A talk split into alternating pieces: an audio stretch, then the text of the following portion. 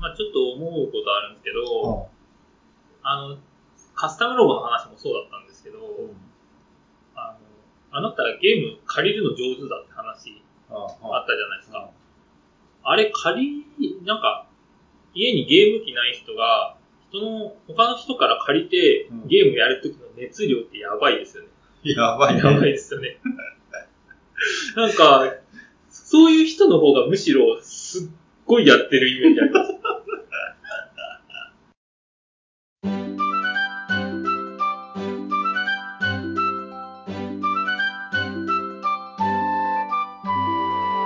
細かいこと言っていいですか？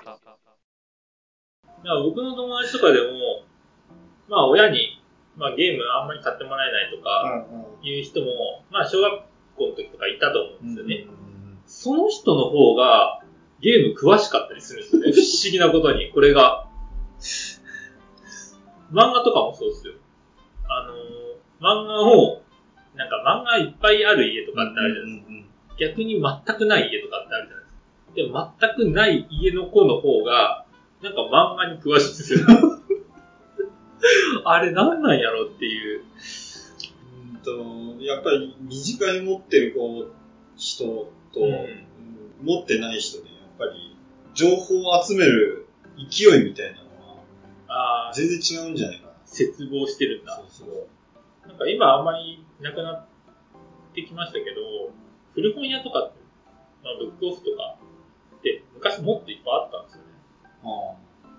うん、で、多分そことかで頑張って立ち読みしてたんだろうなっていうのはあるんですけど、今ちょっと減ってきてはいますけど、そういうなんか人から借りたりとか立ち読みしたりとかでめちゃくちゃなんだろうな熱意を持って情報収集してる人はやっぱりすごい詳しかったイメージあります。でもあれってなんか、親に買ってもらえてないってことなんですかね。それとも親に頼んでないってことなんですかね。うちの場合は買ってもらえなかったですよ。ああ、そうなんですね。頼んでないわけではない。頼んでないわけではないけど、買ってもらえなかったっていうだけなんで。ああ、家庭、そうですね。それぞれですね。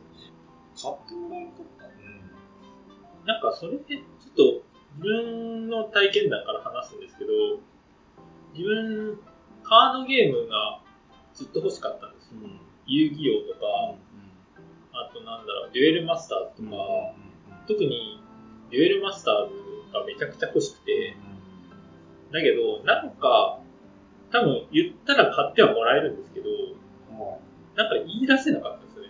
うん、あの、なんだろうな、あの、わけのわからないモンスターとか出てくるじゃないですか、うん、デュエルマスターズって。ああいう系のコンテンツをやりたいっていうことに抵抗があったんですよ。これが子供の時に。だから、あれですね、メタ認知を暴走させてて、親に対してメタ認知暴走させてて、こんなわけのわからんゲームをする子だと思われたくなかったんですよね。不思議ですよね。ちなみにメタ認知とは？メタ認知っていうのは、自分がこういうことを考えてるみたいなことを自分で認知することですかね。メタ認知が暴走するってどういうことですか？メタ認知が暴走するっていうのは自分ではこう思ってるってことがあるけど、自分でこう思ってるってことを悟られるのは嫌だなとかって思って何も言えなくなったりすることじゃないですかね。だと思いますけどね。正確な定義知らないですけど。ああ、ぜひ正確な定義を知りたければどこに。それはあのゆる言語学ラジオじゃないですか。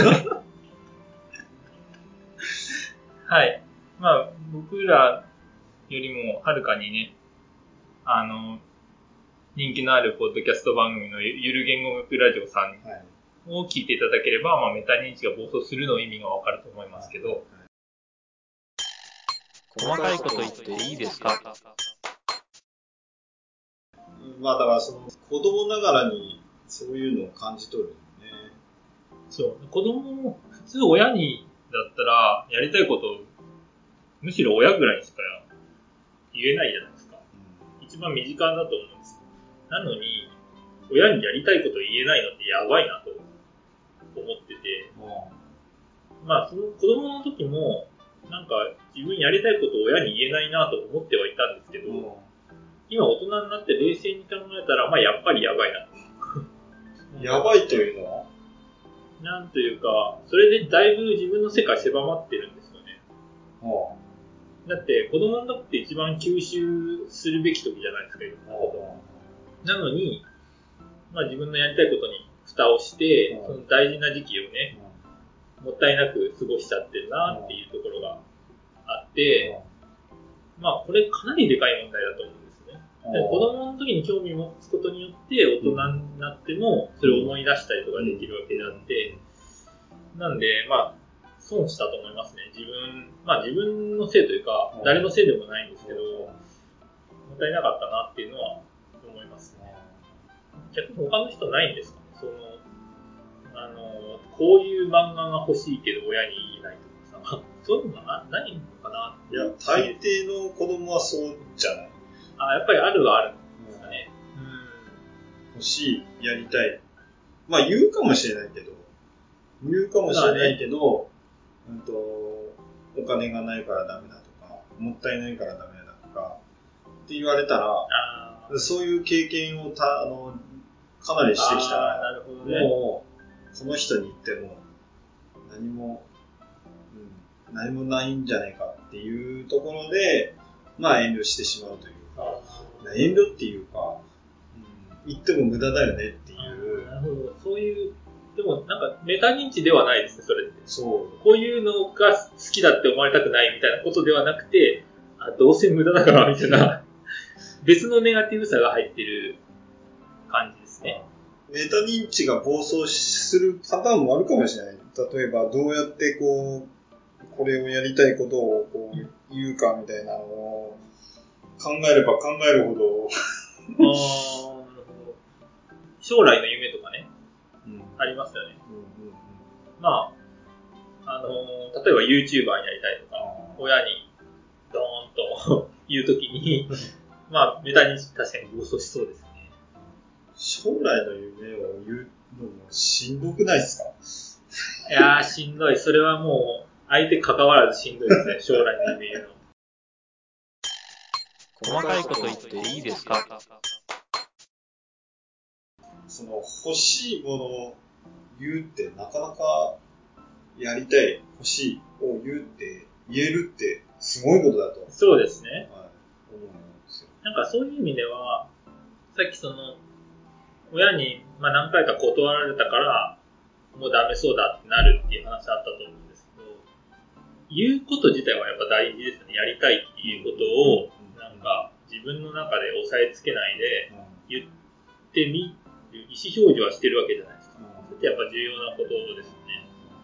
それによってまあ周りとかの理解も深まるだろうし、でそれをまず言ってないっていう、メタ認知暴走して言ってないっていうのはやっぱまずいですね。子供ながらに、子供の時だからこそやばいです。親、大人になってそれがあるのはまあ多少みんなあるとは思うんですけど、うんうん、子供の時にやりたいことが言えてないのはちょっとないです。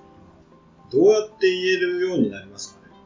うーん、やっぱり、まあ、これもまた自分の経験を話すことになるんですけど、自分の親ってあのあんまりそのエンタメというか 暴, 暴力的というか戦い戦う系のアニメとか、うん、あんまり見ない人なんですね。というかまあおとなしい家なんですね。言ってしまえば。おとなしい家ってことは、なんか、自分も、なんとなくいい子に育つんですよ。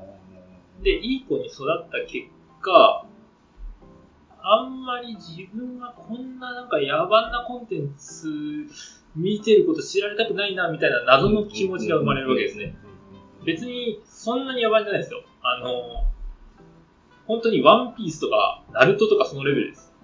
あ、それは本当に、本当にそのレベルなんですけど、あんまりそれに興味持っちゃいけないんじゃないかなっていう謎の気持ちが生まれてる。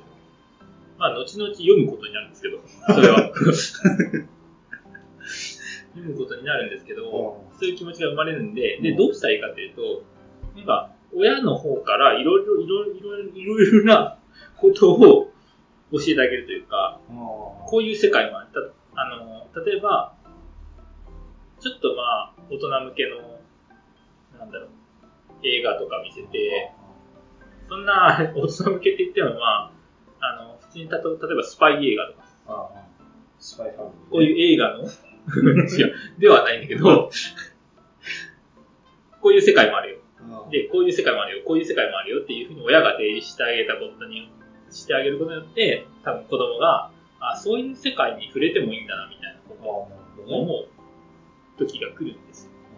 だからまあ、そうです。そういう役割って重要なのかもしれないですね。なるほどね。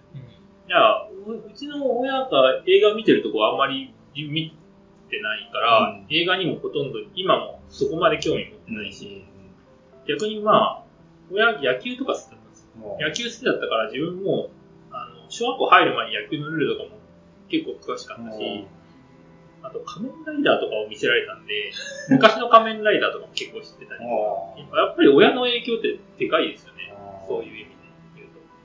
なんでまあ今子供を育てている皆さん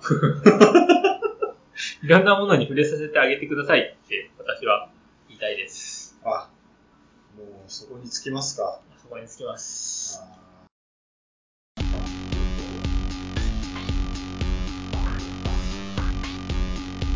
細かいこと言っていいですか。細かいこと言っていいですか。細かいこと言っていいですかね。細かい細かい細かい細かい細かいちょっと悪循環になってそうですね、私も。あ、そうなんですか。まあまあまあ。いや、あなたもメタ、メタも仲間です。メタ、メタ認知暴走仲間です。あ、メタ認知暴走仲間です。はい。まあ、自己紹介ができないんでね。自己紹介は本当に難しいんで、しょうがないですね。うん。うん。なんか今日は。いや、真面目な話しちゃうんですよね。真面目な話になりましたね。真面目な話しちゃうんですよね。これがね、良くないですね。ちっとも面白くない、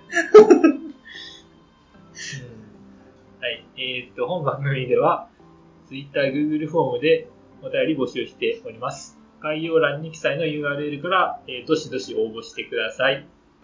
それでは今日はこの辺でバイバーイ。バイバーイ。